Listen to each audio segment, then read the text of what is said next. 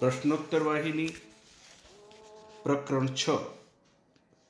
મોક્ષમાં વિઘ્નો. મોક્ષના ધ્યેય તરફના આધ્યાત્મિક માર્ગ ઉપર જેઓ પ્રયાણ કરી રહ્યા છે તેમને પણ મોટા વિઘ્નો આવેલા છે. સ્વામી એ સાચું છે? હા ભૂત વર્તમાન અને ભવિષ્યના વિઘ્નો. તો તે ક્યાં છે? ભૂતકાળના ક્યાં વિઘ્નો છે? ભૂતકાળને યાદ કરી અને તેનું સ્મરણ કરી તેની અસર પામવી. અને વર્તમાનના વિઘ્નો? તે જાતે જ ચાર રીતે કામ કરે છે. વિષય આસક્તિ એટલે કે ઉપદેશના સારાંશ ઉપર ધ્યાન આપવા કરતાં પુસ્તકની ટીકાની વિચિત્રતા ઉપર વધુ ધ્યાન આપે છે. પ્રજ્ઞા માંડ્યમ એટલે કે વડીલો અને ડાહ્યાઓની પ્રજ્ઞાને ગ્રહણ કરવામાં બુદ્ધિની જડતા તેને રોકે છે. કુતર્ક એટલે કુટિલતા. અને વિપ્રય યાદુરાગ્રહ. વધુ પડતા અહંકાર દ્વારા પોતાના કથનને પ્રમાણિત કરી અને સાચું ઠેરવવું તે. તો પછી સ્વામી ભવિષ્યમાં આવનારા વિઘ્નો ક્યાં હોઈ શકે? જુઓ તમે મુશ્કેલીઓની ચિંતા તે આવે તે પહેલાં જ કરવા માંડો. એ ભવિષ્યના વિઘ્નો લાવે છે. અને તો સ્વામી મેં લોકોને કહેતા સાંભળ્યા છે કે ચાર પ્રકારના પ્રાણીઓ છે. તો તેઓ ક્યાં છે તે મને સ્પષ્ટ નથી. અંડજ સ્વેદજ ઉદ્બીજ અને જરાયુજ આ ચાર પ્રકારના પ્રાણીઓ છે. આ શબ્દોનો અર્થ શું? અંડજ એટલે ઈંડામાંથી જન્મેલા સ્વેદજ એટલે પરસેવામાંથી જન્મેલા ઉદ્બીજ પ્રાણીઓમાંથી જન્મેલા અને જરાયુજ સસ્તન પ્રાણી. પહેલા પ્રકારના પક્ષીઓ એ યોગ્ય દાખલા છે. ઝૂં વગેરે બીજા પ્રકારના.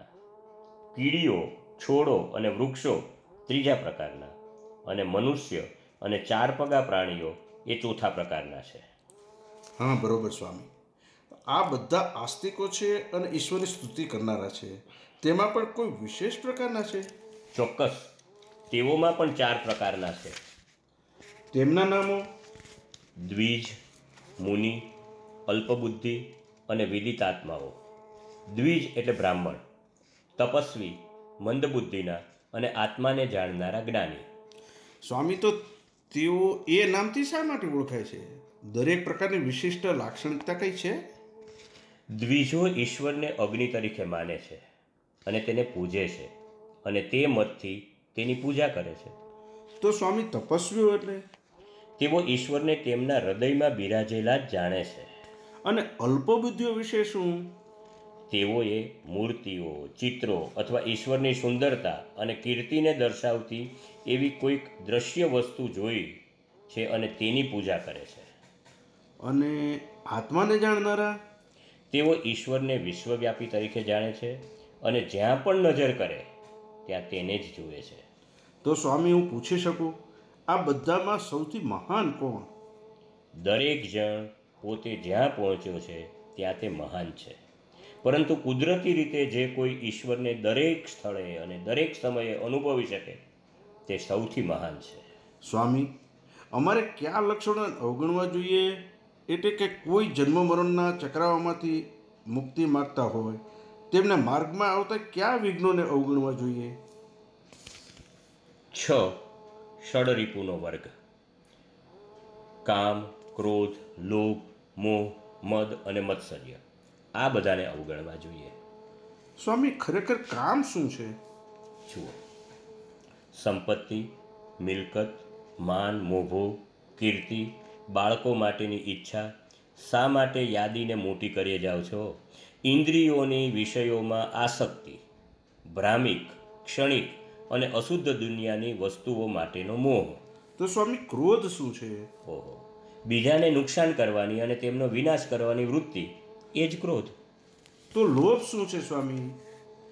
પોતે જે કંઈ કમાય છે તે પોતાની પાસે જે છે તેમાંથી થોડો ભાગ પણ બીજાને ન આપવાનો. એટલું જ નહીં દુઃખના સમયમાં પણ તેની સંપત્તિનો ઉપયોગ કરી અને ઓછી ન કરવાનો નિશ્ચય એ લોભ છે. તો પછી મોહનો અર્થ શું? બીજા કરતાં કેટલાક લોકો એકની સાથે વધુ નજદીક છે એવો ભ્રમ થવો. અને તેમને બીજા કરતાં વધુ ખુશ કરવા ઈચ્છા કરે. અને તેથી તેમને માટે વધુ કમાઈ એકઠું કરવામાં મહેનત કરે આ મોહ. તો સ્વામી મદ એટલે શું? જ્યારે માણસને એવી લાગણી થાય કે બીજા કરતાં તેની પાસે કાં તો વિદવત્તા અથવા બળ અથવા પૈસા અથવા કીર્તિ વધુ છે અને તેથી તે ગર્વથી અક્કડ રહે છે. ખરેખર કેટલીક વાર તેની પાસે આમાંનું કશું પણ નહીં હોય મદ માણસને એવી રીતે વર્તાવ કરતો કરે છે કે તેને વડીલો તરફ આદરભાવ નથી તથા બીજાની લાગણીઓનો ખ્યાલ ન કરી પોતાની એકલાની જ સગવડ અને સલામતીની તૃષ્ણા કરવી. મદ એ અનહદ અહંકાર છે. સ્વામી છેલ્લું તમે મત્સર્ય કહ્યું. તો તેનો અર્થ શું થાય? તમારી જાત જેટલા જ જ્યારે બીજા સુખી હોય છે ત્યારે મત્સર્ય વ્યક્તિને દુઃખી કરે છે તથા માણસ તેને સહન કરી શકતો નથી. સ્વામી બીજા કેટલાક લક્ષણો પણ છે. જેમને દંભ અને દર્પ કહે છે. તો તેઓ શું સૂચવે છે? દંભ લોકોને ત્યાગ અને યજ્ઞો કરવાને પ્રેરે છે. તેને દુનિયામાં પુષ્કળ વાહવા મળે. તેની પુષ્કળ પૈસા દાનમાં આપે છે. દર્પ એ અભિમાન છે.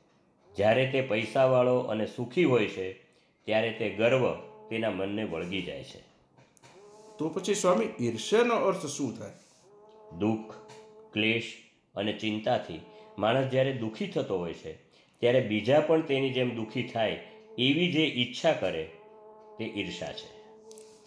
તેથી તે આયુષ્ય જુદી છે સ્વામી?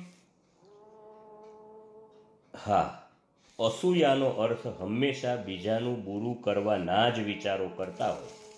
બીજાને નુકસાન કરવાની ઈચ્છાને સંતોષવા પોતે ગમે તે મુશ્કેલી સહન કરવાને તૈયાર હોય. આ બધા અંદરના દુશ્મનો કહેવાય છે. જ્યાં સુધી માણસ આ દુશ્મનોથી પથરાયેલી જાળમાં ફસાયેલો છે, ત્યાં સુધી તેના મનમાં મુક્તિની ઈચ્છા જાગૃત થશે જ નહીં. પ્રશ્નોત્તર વાહિની, પ્રકરણ છ. 什么